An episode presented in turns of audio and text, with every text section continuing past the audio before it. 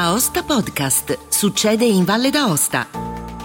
Un cordiale saluto da Angelo Musumarra, in questo podcast potete ascoltare la discussione avvenuta nel corso della riunione di giovedì 20 ottobre del Consiglio Valle il consigliere Stefano Gravi e l'assessore regionale delle società partecipate Luciano Caveri sulla gestione dei dirigenti delle società direttamente partecipate della regione e quelle indirettamente partecipate per il tramite di fine Aosta dopo le nuove disposizioni previste dalla legge regionale 11-2022 in materia di rafforzamento dei principi di trasparenza, contenimento dei costi e razionalizzazione della spesa nella gestione appunto delle società partecipate della regione. Buon ascolto. L'interpellanza è un po' un combinato disposto diciamo, di altre iniziative che eh, ho presentato con altri esponenti del gruppo e sta anche un po', se vogliamo, a significare a chi eh, magari, soprattutto relativamente a passate iniziative, ha pensato che ci fossero anche e soprattutto altre finalità, che invece eh, queste non ci sono perché da tempo e me ne è eh, testimone, diciamo, me ne sono testimoni i resoconti del Consiglio, mi occupo di queste materie. Qualcuno potrebbe pensare, l'assessore eh, competente in particolare, che ci sia della perversione, in realtà non è così, ma eh, laddove eh, si eh, indica la via eh, delle, che devono tenere le società partecipate della Regione e soprattutto laddove si utilizzano eh, dei soldi pubblici non solo per la selezione ma soprattutto per quello che è poi la gestione di questi fondi, ovviamente almeno per quello che mi riguarda ritengo che come consigliere di opposizione ed eventualmente non soltanto di opposizione perché ognuno di noi ha una responsabilità non soltanto di parte ma anche di merito, eh, è, bene, è bene vigilare. Questa, eh, appunto, questa iniziativa vuole eh, fare un po' il punto e tirare la linea, diciamo, in particolare su una figura che è particolarmente importante all'interno di una società, ovvero quella del direttore o di chi con ruolo e responsabilità ne fa le veci, perché sappiamo che eh, non è mh, detto che ci sia per forza una figura direttoriale, ma al di sotto del, dell'organismo eh, principale di governance, che può essere appunto il consiglio di amministrazione o l'amministratore eventualmente unico, ovviamente ci può essere, ci dovrebbe essere appunto un direttore. Quindi andiamo a chiedere quali siano appunto quelle realtà direttamente o indirettamente partecipate in cui il direttore o figure similari è a oggi assunto con contratto determinato o indeterminato e su questo aspetto è bene definire una cosa eh, visto che spesso andiamo a guardare le best practice in giro, io mi pongo un dubbio, ha senso che le figure direttoriali siano assunte a tempo indeterminato o meglio, ha senso che la figura direttoriale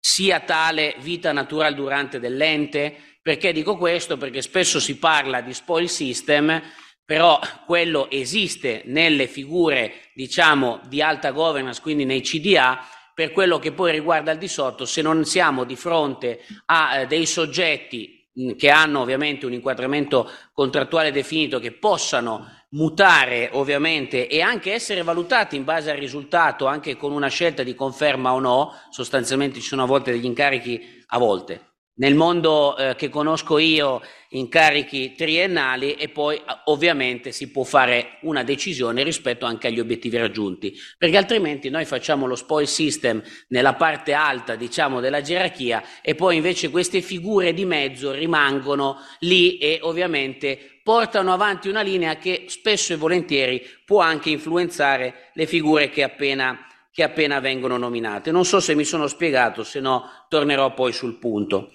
Quanti di questi siano stati assunti prima dell'applicazione della famigerata eh, legge Madia? Questo perché? Perché sappiamo che eh, con riferimento alle società di partecipazione pubblica eh, il decreto legislativo 175 ha un articolo specifico che ormai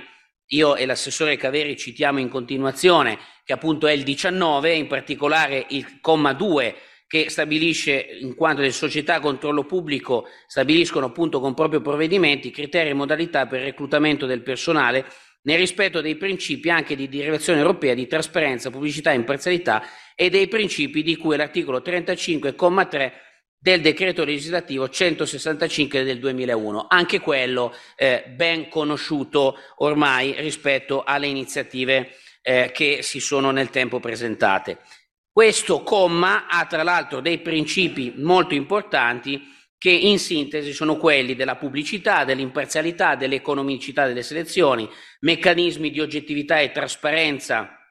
idonei a verificare il possesso di requisiti attitudinali professionali richiesti appunto in relazione alla posizione che si va a ricoprire, le pari opportunità e soprattutto un requisito, diciamo, contro i conflitti di interesse, quello che prevede che le commissioni, la composizione delle commissioni e il legislatore probabilmente non lo ha fatto a caso di stare generico sul termine commissioni, esclusivamente con esperti di comprovata competenza nelle materie di concorso, scelti tra funzionari bla bla bla, ma che non siano componenti dell'organo di direzione politica dell'amministrazione, perché ovviamente siamo in una situazione di eh, conflitto. E poi citiamo anche, cito anche comunque il fatto che questi principi sono stati ricondotti nel, eh, nell'articolo 5 della, eh, della eh, legge 11 del 2022 che appunto va a modificare la legge, la legge 20 e riprende quelli che sono i principi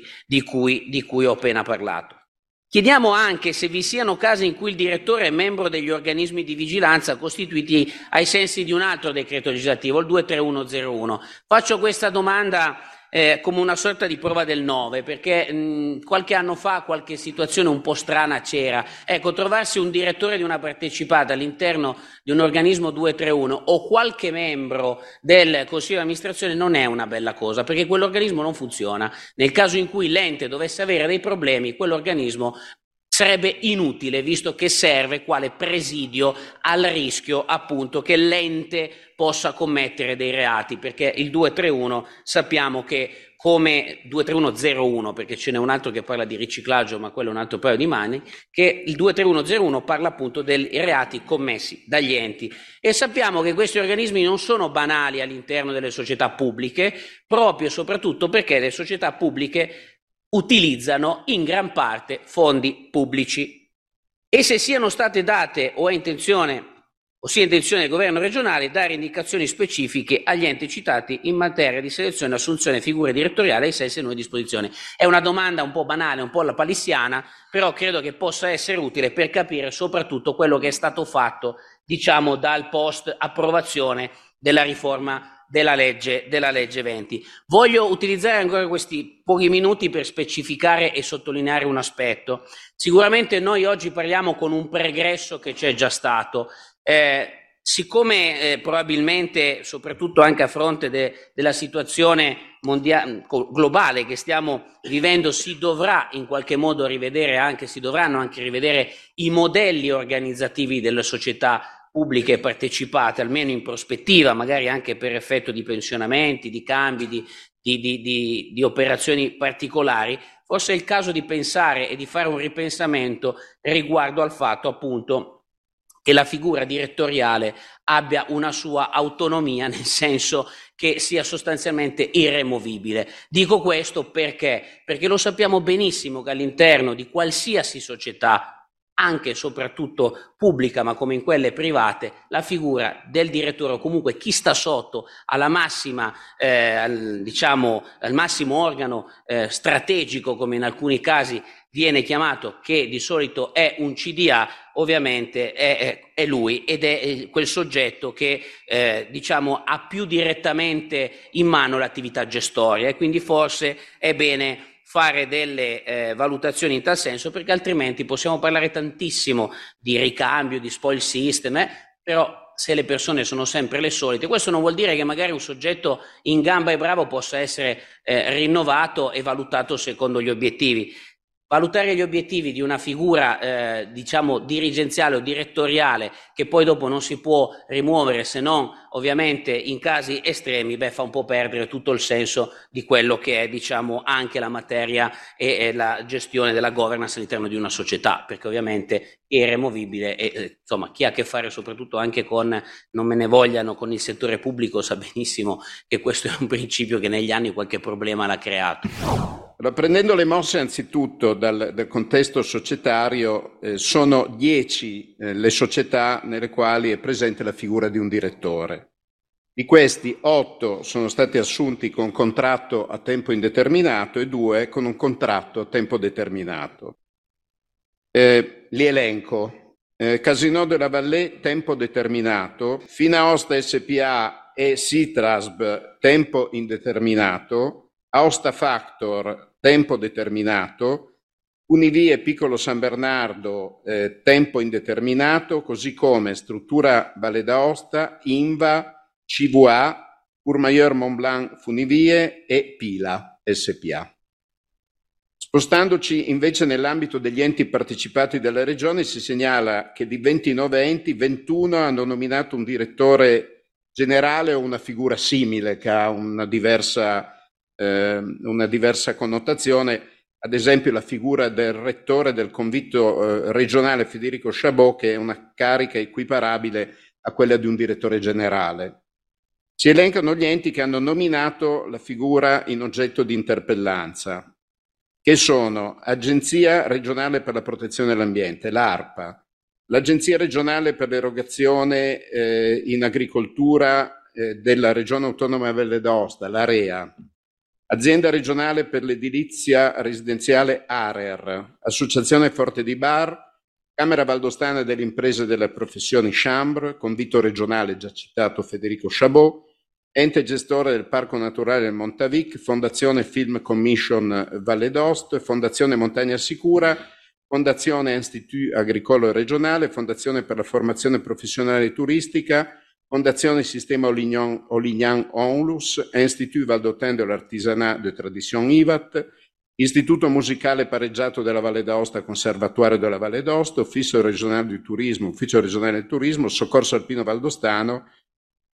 Casa di Riposo Festa, Maison de Repos Festa, Fondazione Centro di Studi Storico-Letterali Natalino Sapegno, Fondazione Gran Paradis, Fondazione Clément Figlietro Fondazione Liceo Linguistico di Courmayeur, che come lei sa bene, essendo di Courmayeur, è una scuola paritaria. Tra questi 21 enti partecipati vi sono due enti in cui i direttori sono assunti con contratto a tempo indeterminato, che sono il Parco del Montavic, per il quale è stato espletato un concorso pubblico bandito a fine 2021 e conclusesi a marzo 2022, nonché la Fondazione Liceo Linguistico di Courmayeur che ha assunto il proprio direttore il 3 agosto del 2009. I residui 19 allo stato attuale hanno incardinato la figura di direttore generale o simile con contratti a tempo determinato. Seconda domanda. Preliminarmente si osserva che l'articolo 19,2 del TUSP, che riguarda appunto le procedure di reclutamento del personale, è applicabile solo nei confronti delle società a controllo pubblico. Sono escluse quindi dall'applicazione della norma le partecipazioni in società non controllate e negli enti partecipati dalla Regione. Ciò detto, relativamente al periodo di assunzione, si rileva che dei direttori assunti nelle società partecipate direttamente dalla Regione e di quelle partecipate indirette per i tramiti di Finaosta, cinque sono stati assunti prima dell'applicazione delle disposizioni del 175 del 2016, nello specifico sono Casino della Vallée, Funivie del Piccolo San Bernardo, Inva, Courmayeur Montblanc Funivie e Pila. Al contrario, nelle società Finaosta, Citrasb, Aosta Factor, Structure, CVA, il direttore è stato assunto dopo l'entrata in vigore del eh, decreto legislativo. Con riferimento invece agli enti partecipati, di cui come detto 29 presentano la figura del direttore generale o figura assimilabile, si precisa che tre enti hanno assunto i relativi direttori prima dell'entrata in vigore del decreto legislativo e sono Fondazione Montagna Sicura, Fondazione Natalino Sapegno e Fondazione Liceo Linguistico di Courmayeur. Se vi siano casi in cui il direttore eh, faccia parte dell'organismo di vigilanza, in questo momento non ce n'è. Sulla complementarietà della carica di direttore di membro effettivo degli organismi di vigilanza non si rilevano, da quel che noi sappiamo, né nell'ambito delle società partecipate direttamente dalla Regione né in quelle partecipate per i tramiti di Finaosta, io so a cosa si riferiva, in questo momento quel problema non c'è più. Negli enti partecipati, caso in cui il direttore sia anche membro effettivo degli organismi di vigilanza. Infine, con riferimento al quarto punto, eh, ricordo che la legge regionale 11 ha apportato delle modifiche alla 20 del 2016, il cui ambito di applicazione soggettivo è circoscritto alle sole società a partecipazione pubblica regionale. Ciò posto, per rispondere adeguatamente al quesito avanzato, si osserva che in corso di predisposizione, ormai è pronta, è al concerto, come si suol dire, la bozza di deliberazione applicativa della legge 20 eh, 2016 da parte eh, del, eh, Dipartim- così come modificata da parte del Dipartimento Società e Enti Partecipati per la definizione di specifiche linee guida anche in materia di selezione personale dirigenziale e non delle società a controllo pubblico regionale. Era un impegno, lei ricorderà, che avevamo assunto anche in quest'Aula. Diversamente, sulla base delle premesse poste, si specifica che non è da escludersi la possibilità di procedere alla definizione di apposite linee guida in una logica, diciamo, di equità, eh, alla definizione di apposite linee guida anche con riferimento agli enti cosiddetti strumentali della Regione, solo però per quelli definiti, definibili enti di diritto privato in controllo pubblico.